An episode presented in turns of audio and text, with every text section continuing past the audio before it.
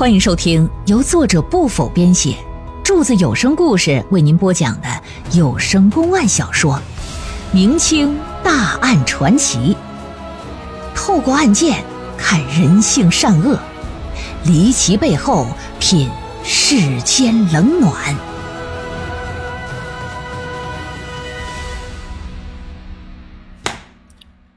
了解完大概情况之后。刘墉表示说：“老百姓们，大家伙都放心啊，我一定会秉公处理呀。届时有了结果呢，也会公布于众。大家先回去吧，耐心等待。”好说好劝的，算是把人给弄散了。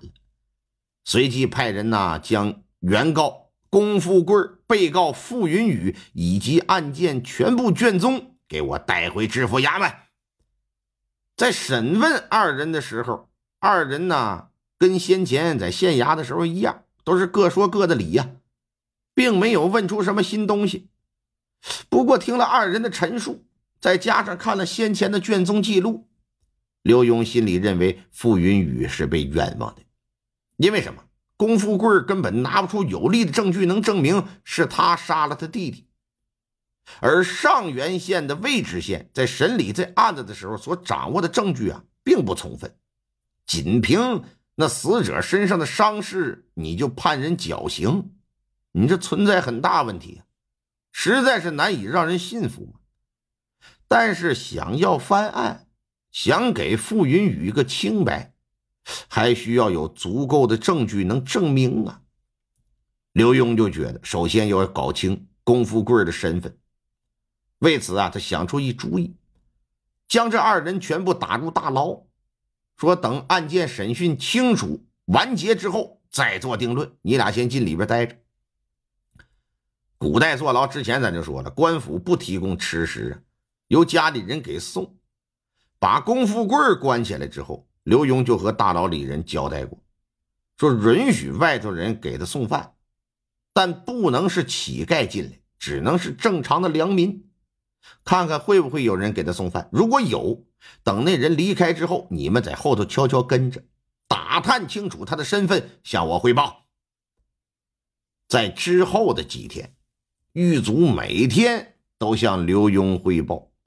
通过跟踪调查发现呢，每天给龚富贵送饭的人是夫子庙那边一家叫做百味楼饭店的伙计。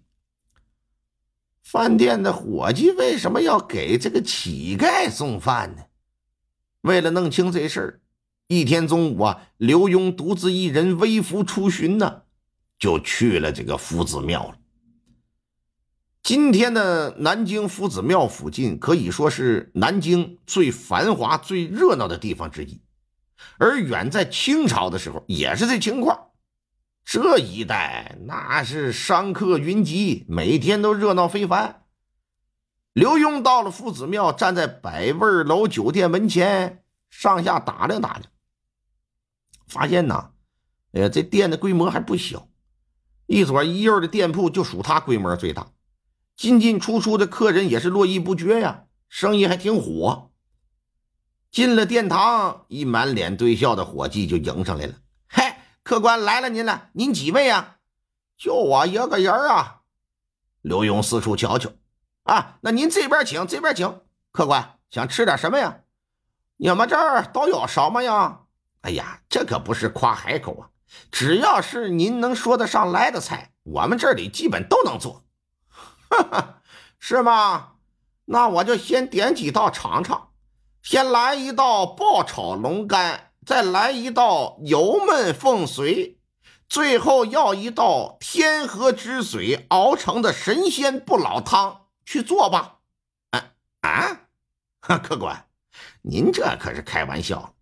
龙肝凤髓天河水，那都是神话说书唱戏里的东西，现实中根本没有啊！您我上哪儿淘换呢？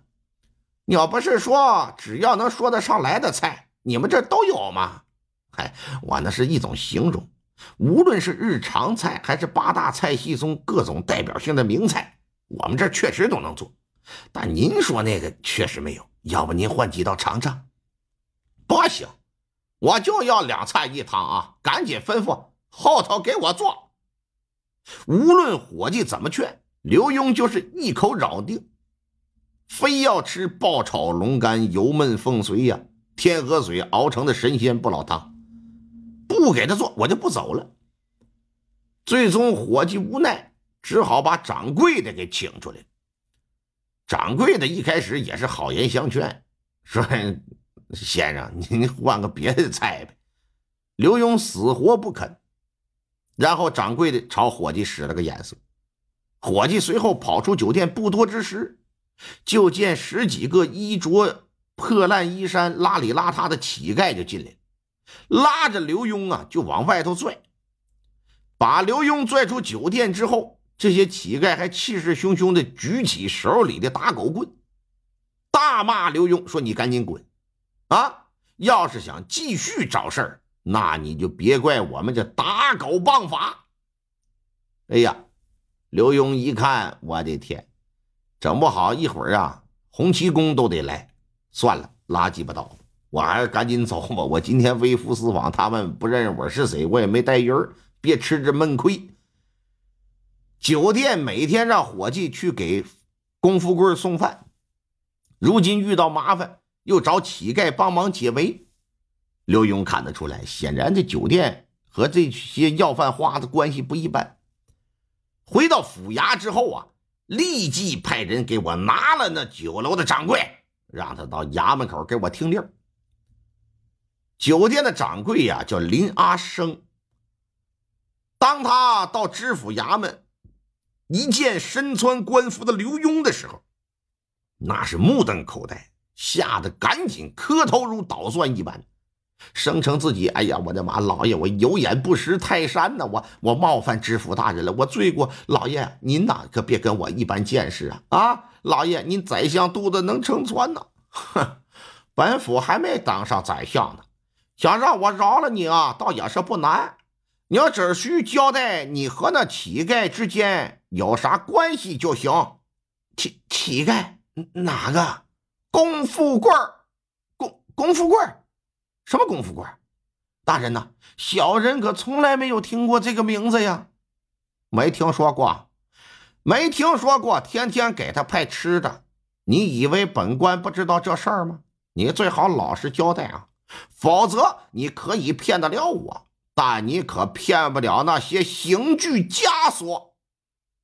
林阿生扭脸往墙角那么一看，摆着各式各样的小道具。不由得是眉头紧锁呀，后脊杆子直发凉啊，只好如实交代他和龚富贵是什么关系。